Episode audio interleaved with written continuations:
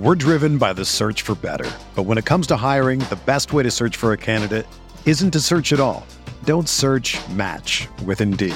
Indeed is your matching and hiring platform with over 350 million global monthly visitors, according to Indeed data, and a matching engine that helps you find quality candidates fast. Ditch the busy work. Use Indeed for scheduling, screening, and messaging so you can connect with candidates faster. Leveraging over 140 million qualifications and preferences every day, Indeed's matching engine is constantly learning from your preferences, so the more you use Indeed, the better it gets.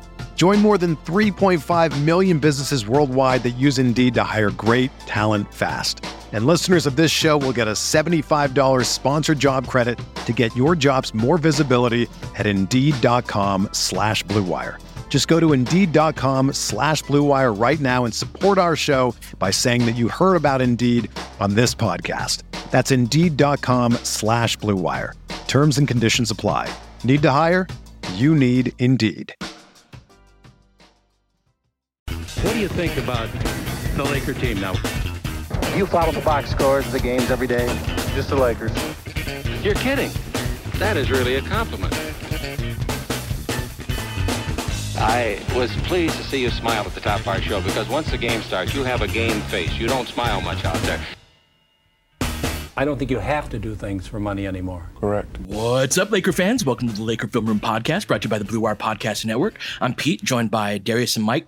And this time last week, we recorded a pod called Keep It Going. Lakers had won two in a row. They were going into a weekend, and we were hopeful that they could kind of build on that momentum. But it was entering a weekend against the Utah Jazz and Cleveland Cavaliers, both of whom are right at the top of their respective conferences. This weekend, after a very rough week, the Lakers are looking to get it back under different circumstances. They played the Sacramento Kings tonight, who are probably the worst team that the Lakers have played so far, and then the Brooklyn Nets on Sunday, who are certainly playing better as of late, uh, but have, haven't started the season particularly well either. However, we also got news that LeBron will be out for tonight's game against the Kings and probably Sunday as well. The Lakers have an unusual break in that they have several days off between what's it Sunday and then Thursday, I think, is the next game. And so it just kind of an unusual uh, bit of circumstances. So, Mike, we have some easier opponents, but we've got a situation with LeBron. Give us an update on that, on where, where things stand with LeBron. Yeah, I thought it was actually pretty good news, all things considered, about LeBron because when when you have we, we discussed this yesterday, when you have an injury to a groin or a hamstring, those are ones that can that can just go longer, uh, regardless of how minor they are. But uh, the fact that they're they listed LeBron first as doubtful and then eventually changed that to out later in the day, but you know have not officially ruled him out yet for Sunday. It's not. It's of course different from will be reevaluated in two weeks, which is what happened with Pascal Siakam, who had a similar injury, mm-hmm. uh, right? And usually reevaluated in two weeks typically means three or four weeks by the time you actually get somebody back. And this is more of a day to day. We'll kind of see how he feels as these days go on. And it does it does kind of go to what LeBron said after the game when we asked him about it, and he said it's not like it was before uh, when I essentially tore it going against Golden State on that Christmas game, and that lingered or was there for the rest of the season. So I think you're right, Pete, that I would be surprised if he played on Sunday, and the game isn't actually until Friday um, against Detroit. So I have never since I started with the wow. Lakers in 2008, I've never seen a stretch of the season where there's just not a single game during the work week. like just That's Monday wild. through Friday. Yeah. It's, it's like you can have a mini training camp almost. You know, get guys healthy, get guys working, and you know, Schroeder. I was told before. Let's see when when was the last game? Today's first. The last game was on Wednesday. I was told that Schroeder could be somewhere between like seven to ten days um, and that would put him in line for potentially returning at the end of that week if he crosses some hurdles, mm-hmm. right?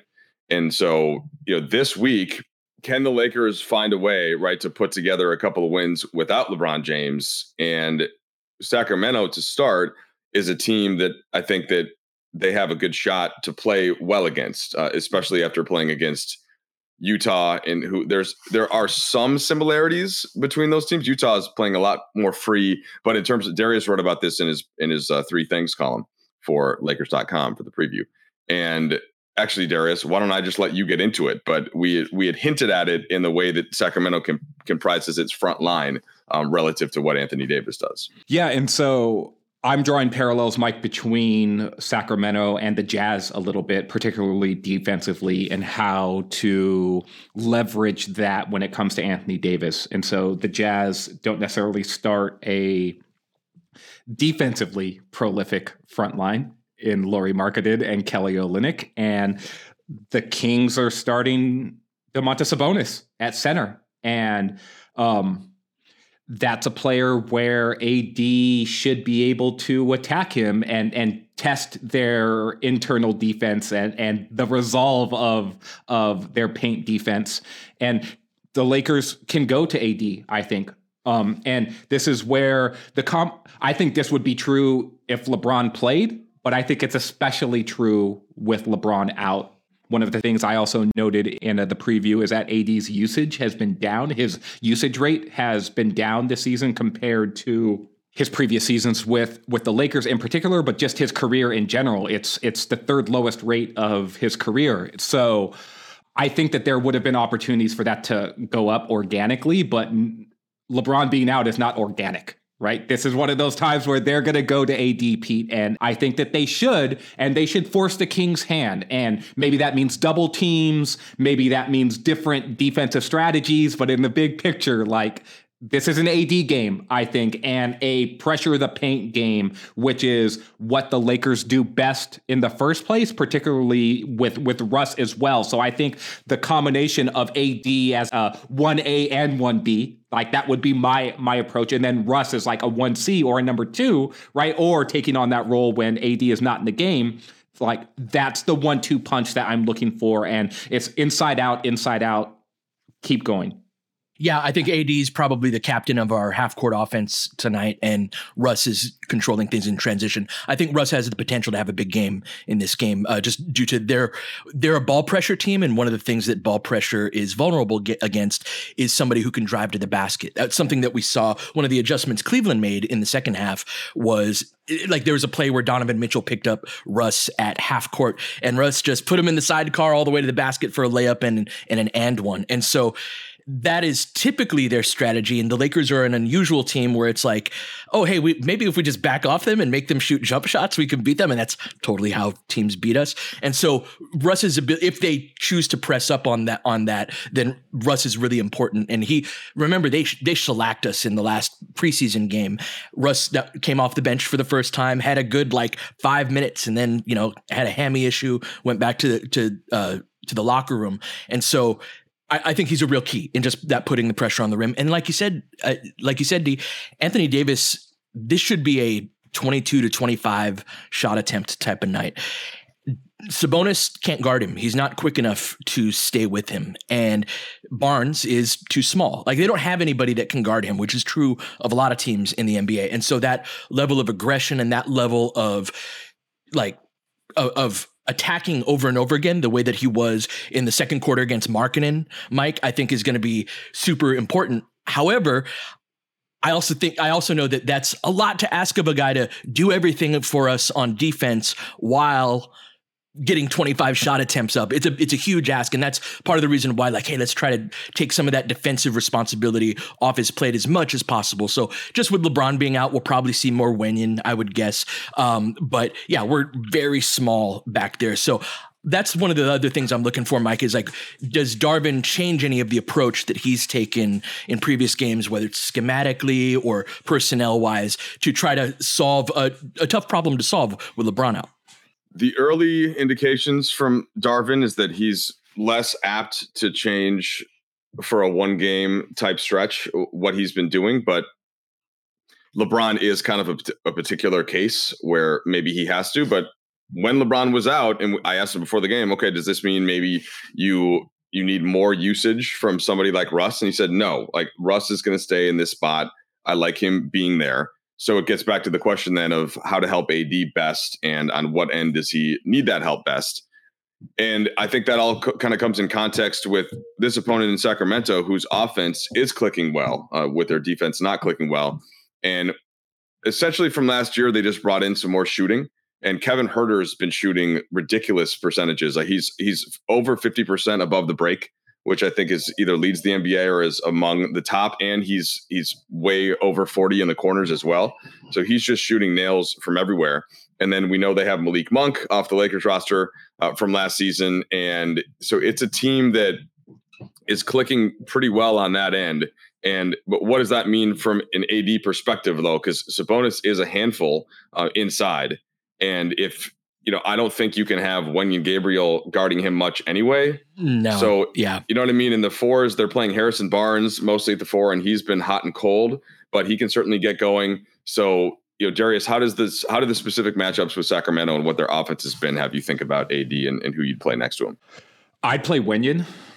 And I think that you then have to think about who the Lakers' defensive wings and guards are, right? And and so assuming Russ is going to come off the bench, and we'll see what happens with Lonnie. He's listed as questionable, and he missed the last game even with a questionable designation. And so we thought that he might play the last game. And so, like, I have no feel for that. Um, so let's take Lonnie out of the um, equation for a second, Pete. Like the one of the things that Darvin has done is he's gone to Kendrick Nunn a fair amount as a replacement, mm-hmm. sort of like that offensive player who he is the guy who helps fill in the blanks a little bit from what LeBron is going to do from an offensive stand standpoint. Just a ball handler, a shot creator, someone who can run handoffs and, and pick and rolls.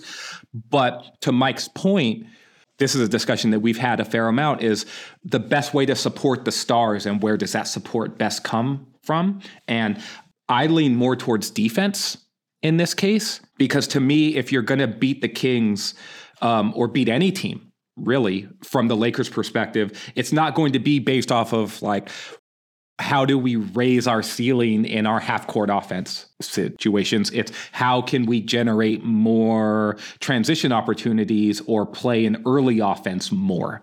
And the way to play an early offense more or generate transition op- opportunities is through your defense. And I I noted that stat about um, Lakers' second quarter success, and it's easy to look at how well they do offensively in those stretches, but all of their success is keyed off of yep. what they're doing defensively, Pete. And, and, so if I'm trying to replicate that over the course of the game, I'm looking at how how can the team put more defensive talent on the floor and the types of defensive talent that can then turn that into transition opportunities. And so, like, a part of that is then like, okay, well, Patrick Beverley is obviously one of the better defensive players. But then again, like, it's why I brought up Wenyen because he's a guy who is helping in the paint defensively. And then he's playing with high motor. Like, he's helping in the paint to protect, he's helping on the glass and then he is someone who is changing ends and turning defensive possessions into offensive possessions. And that's what I'm looking for from the Lakers in general, right? So where are you at in terms of how to best support AD and what side of the ball does that come on and who can provide it from a player standpoint? So the the Wenyen point is like that's the big guy that we need that energy guy to change ends to help out on the boards to be able to run some no roller behind uh, drops and you know deflect lobs and things like that. But as Mike said, we're talking about Kevin Huerter and Malik Monk. We got a De'Aaron Fox and Harrison Barnes as a perimeter player, and so a guy I'd like to talk to you guys about just for a little stretch and get your thoughts on is Juan Toscano Anderson. He's somebody that was in the rotation at the very beginning of the year and then got hurt for a couple of games and has not found his way back there. One of my major concerns with him going into the season was how does he operate offensively when the gravity is in the completely opposite direction? And I think a lot of the answers that we've gotten to that are has been that it's tough, right? On a team that can't shoot, going from the Golden State Warriors to the worst shooting team in the NBA. Just the opportunities to get to the basket and to play off of that are different.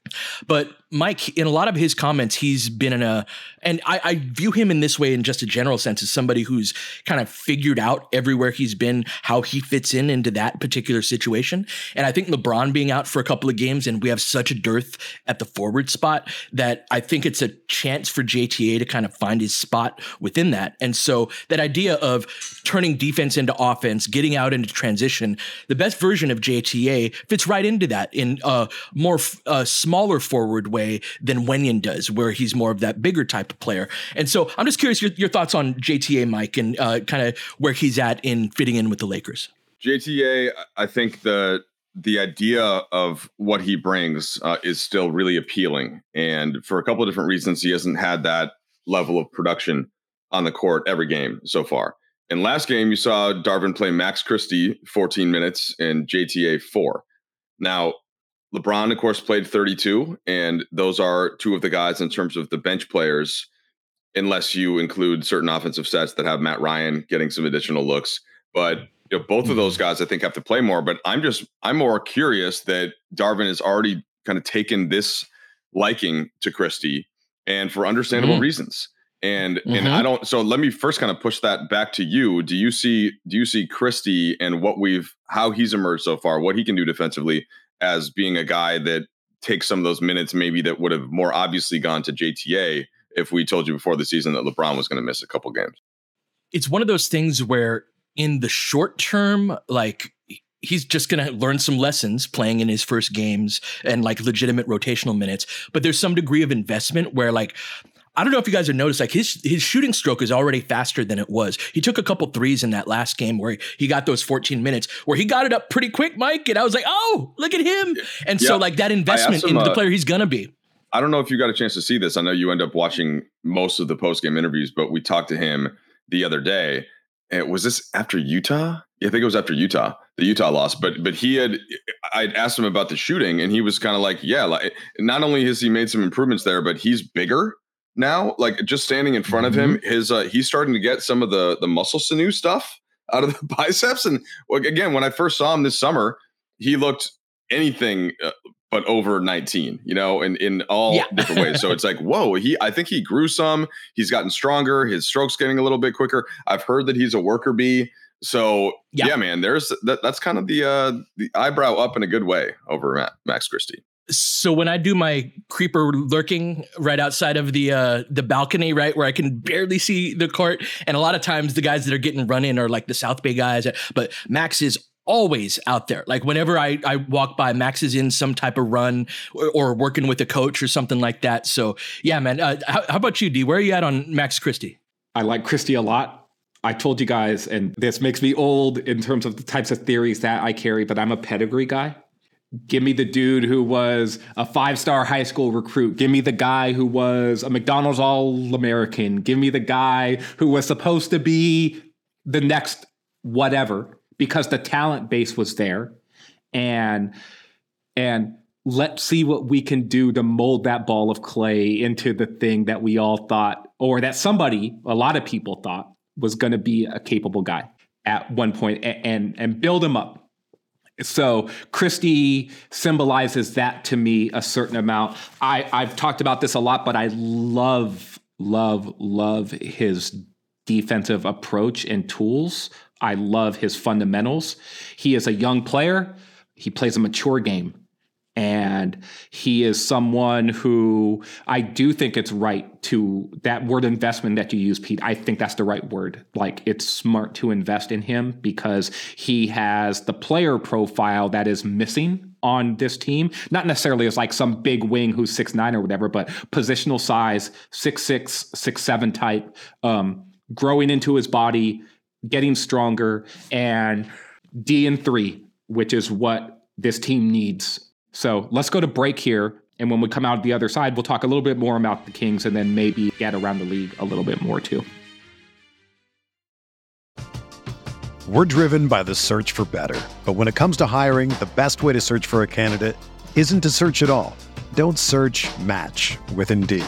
Indeed is your matching and hiring platform with over 350 million global monthly visitors, according to Indeed data, and a matching engine that helps you find quality candidates fast. Ditch the busy work. Use Indeed for scheduling, screening, and messaging so you can connect with candidates faster. Leveraging over 140 million qualifications and preferences every day, Indeed's matching engine is constantly learning from your preferences, so the more you use Indeed, the better it gets. Join more than 3.5 million businesses worldwide that use Indeed to hire great talent fast And listeners of this show will get a $75 sponsored job credit to get your jobs more visibility at Indeed.com slash BlueWire. Just go to Indeed.com slash BlueWire right now and support our show by saying that you heard about Indeed on this podcast. That's Indeed.com slash BlueWire. Terms and conditions apply. Need to hire? You need Indeed.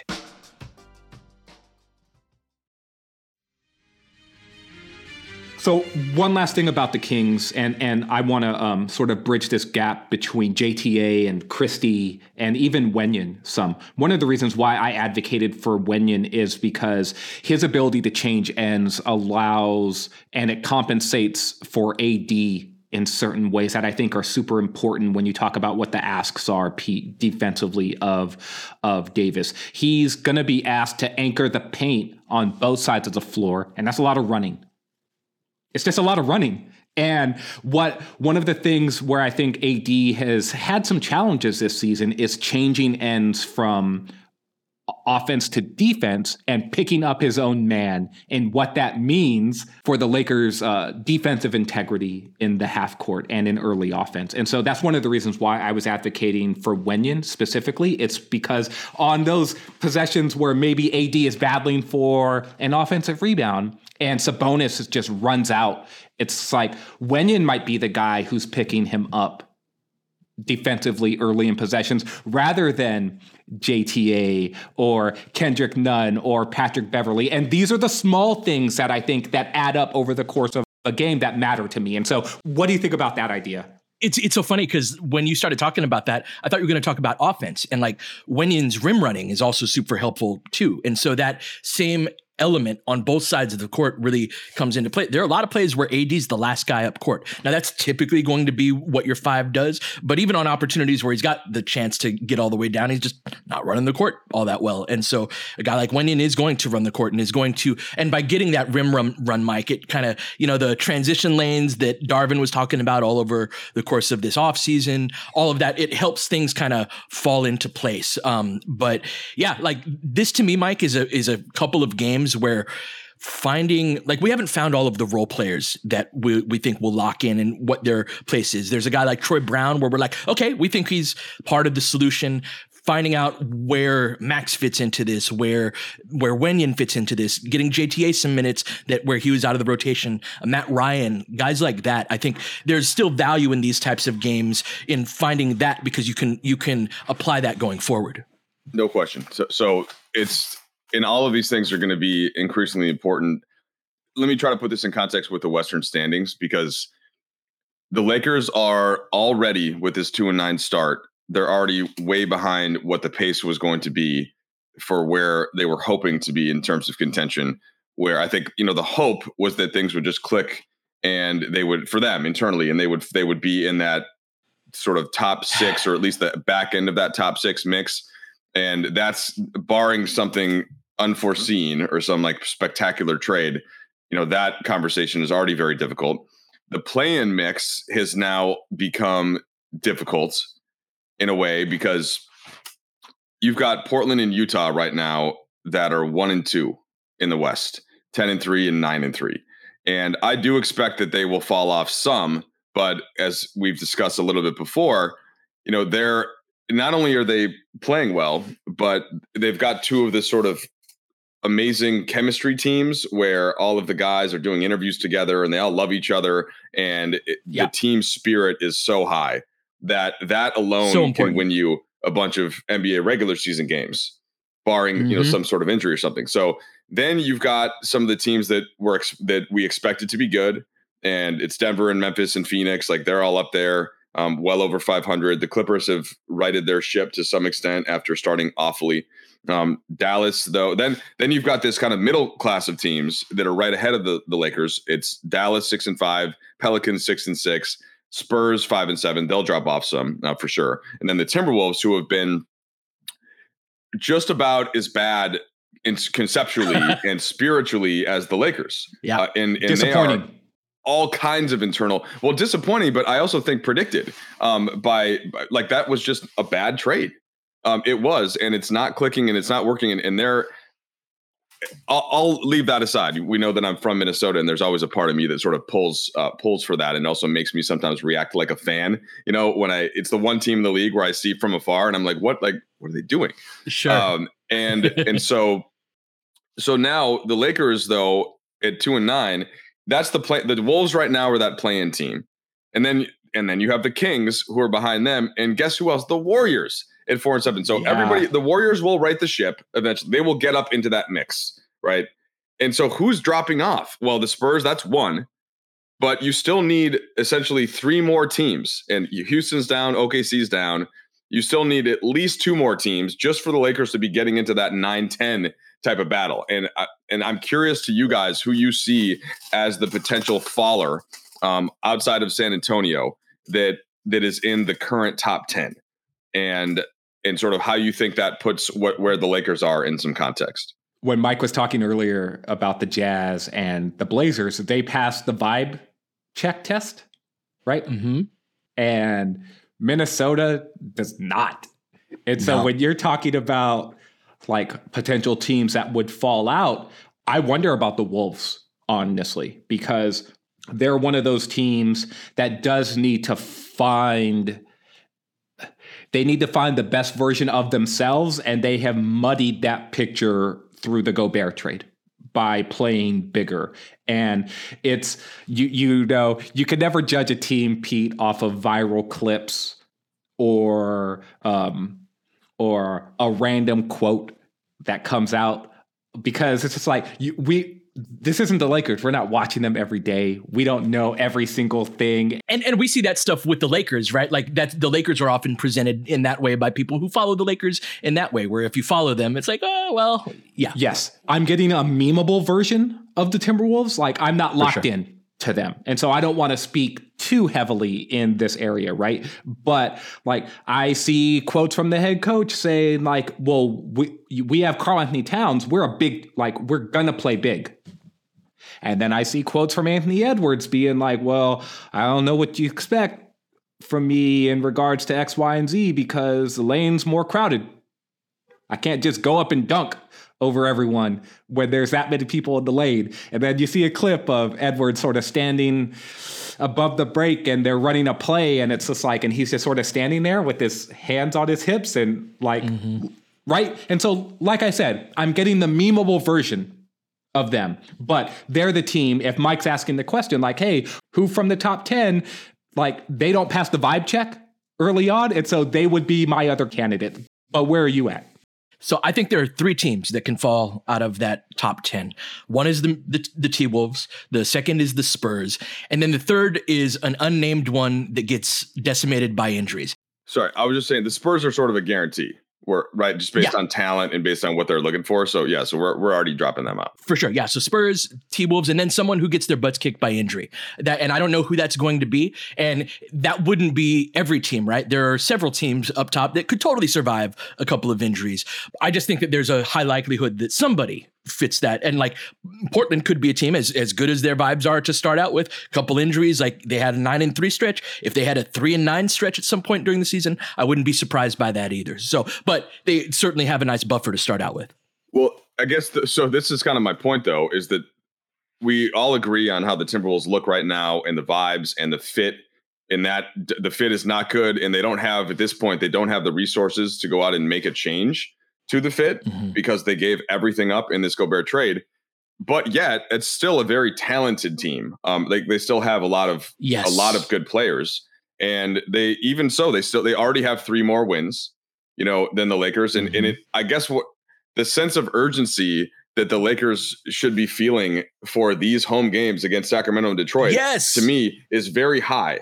And I'm yes. I don't know for sure that that's what the level of urgency is. And I mean this literally in terms of mm. the play in already. Like, I get that it's really early. I get that there are 70 games left, but the picture of the Western Conference, while the West is not, it's not great as it's been in other years, it's, it's, it's solid in terms of its depth. And there are not a lot of nights, even including some of the teams that I mentioned, Darius, like Houston and Oklahoma City, that you can take for granted going in and getting mm-hmm. a win mm-hmm. with the young talent and the energy. So I uh, I just want to sound the alarm bells for what the picture is, even in terms of the plan at this point. So I have a question for you guys then. Mike, you're already throwing out words like like urgency and desperation. That's that's a rough place to be this early in the season. How Yeah. that can't be good for the mental health, the general mental health of the team, right? When they're looking at a Kings, a random Kings game on a Friday night and being like, hey, we gotta get this one. And and so mm-hmm. Pete, like these are where these are like sort of the the like we talk about front burner issues right? These are side burner issues but the side burners continuing to burn do bring heat to the equation. And and so just I'm putting it to you that exact way. Like, where's your head at in terms of that? Like, to me, this can't be good for the team that this is where things are this like this early. It's hard.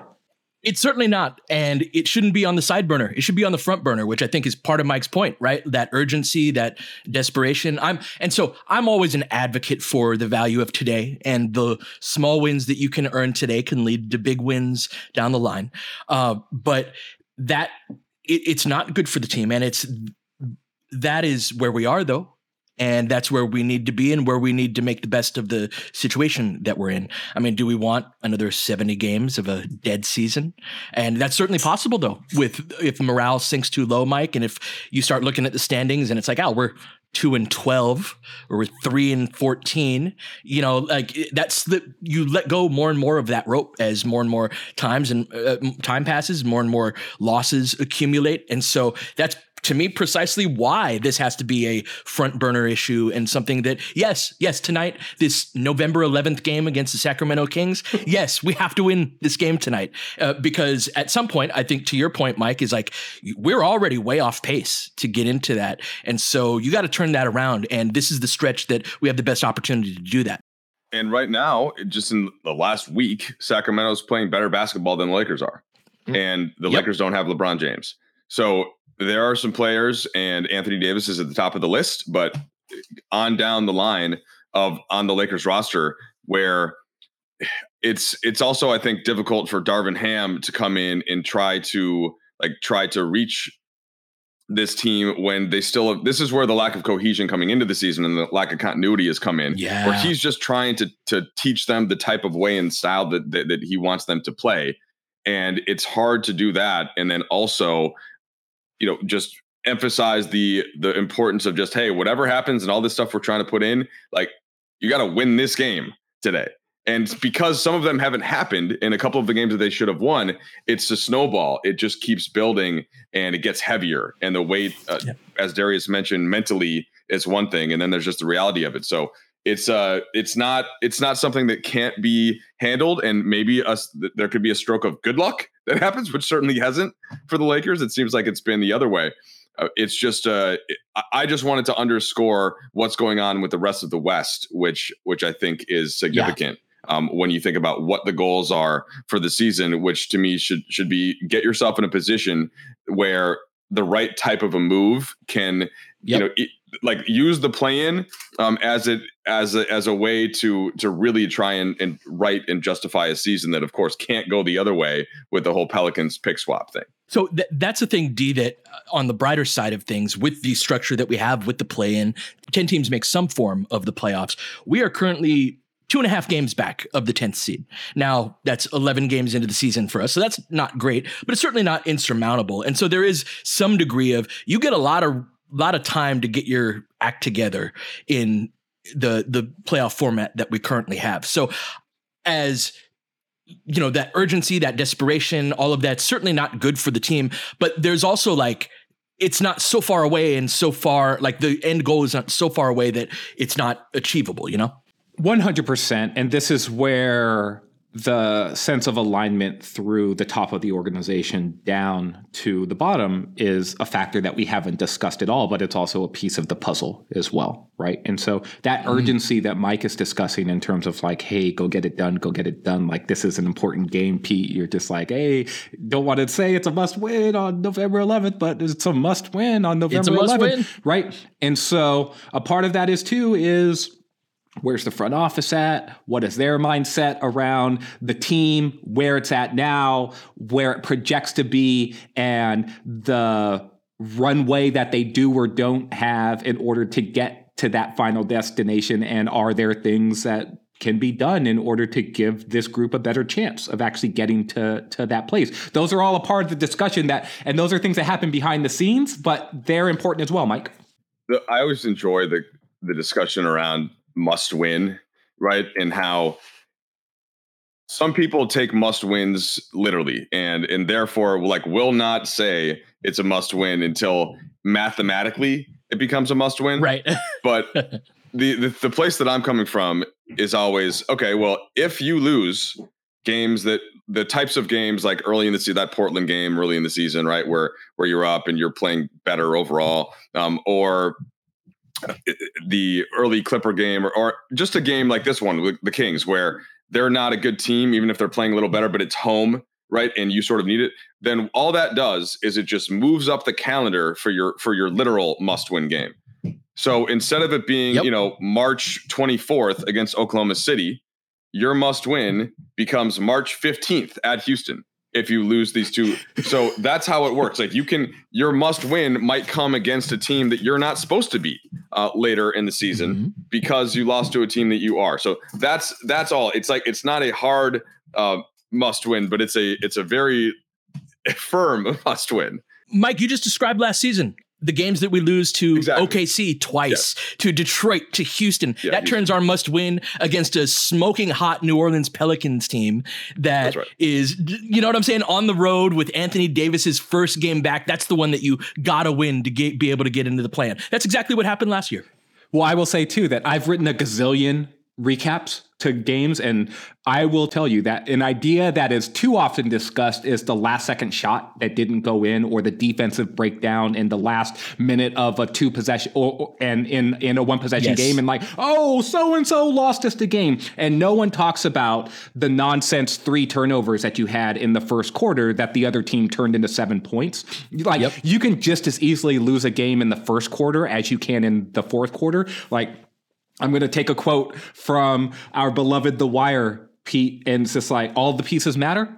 And this mm-hmm. is what Mike's talking about. It's like, hey, let's not get to the point where you're moving up your must wins by a month and a half because the ones that you should have won turned into losses. And like, this is the first quarter of the season. You could just as easily lose your season in the first quarter of the season as you do in the last stretch where you're just like, oh man, remember, like, this is a must win game because it's going to get us into this spot. Well, the game that you played on November 11th against the Kings, that game mattered too. Right. And so let's not leave the urgency for the last part of the year where you feel like I have to do it because the math tells you so the last corollary I would make there is too is is the teams that kind of go, oh, well, if we would have just hit this shot, then we would have won that game. But what you never say is, yeah. well, if we would have missed that shot, like the Matt Ryan shot, then we would have lost that game.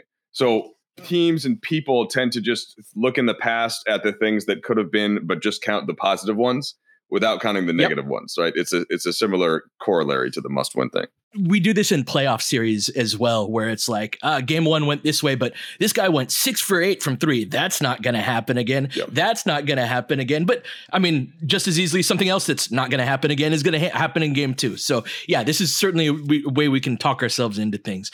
All right, big weekend for the Lakers, as normal as it seems, as a you know mid-November type of game, but this is where that urgency needs to happen because if you lose that first quarter 37 to 16, then you're chasing your tail and you're chasing all the way back and you could do a bunch of good work in the middle of the season, but it's all erased by that bad first quarter. So, all right, we'll see how the Lakers do. Uh, good luck to them. We'll be back Monday to talk about it.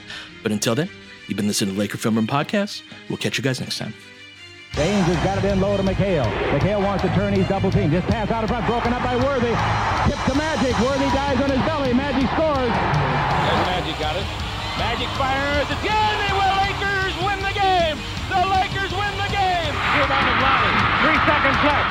Van Exel to win it. It's on the way. Good. Kobe Bryant, 48 points, 16 rebounds. Shot with his eighth block shot that ties an NBA Finals record. A lot of Laker fans well, sticking around for this. You're seeing something that's very rare indeed. A Laker to get MVP chance right, in Boston. In Boston. Of all places. Are you kidding me? Kobe. Hard to believe. Are you kidding me? Unreal. Are you kidding me? Lakers looking to push. Bryant spinning in the lane. Back for Gasol. Pretty pass. And it's back to a three-point game. Kobe Bryant picked up by Bell. There's the move. Two, one, miss it. Unbelievable. For the victory. It's over. Shot clock now to five. Bryant. Yes. And that was a little tap to Alvin Gentry. Add insult to injury, Kobe. I mean, what a shot. I mean, you can't defend that. Are you kidding me? 2.1 seconds remaining. Denver a foul to give. Jokic trying to disrupt Rondo. He puts it in. Here's Davis, 4-3 in the win. Oh, it's good!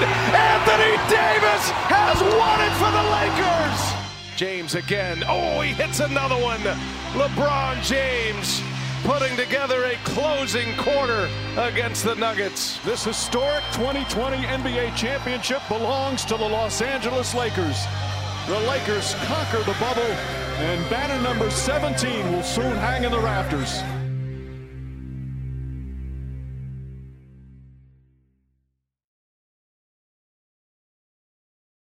Everyone knows therapy is great for solving problems, but getting therapy has its own problems too, like finding the right therapist, fitting into their schedule, and of course, the cost. Well, BetterHelp can solve those problems. It's totally online and built around your schedule. It's surprisingly affordable too. Connect with a credentialed therapist by phone, video, or online chat, all from the comfort of your home. Visit betterhelp.com to learn more and save 10% on your first month. That's BetterHelp H E L P.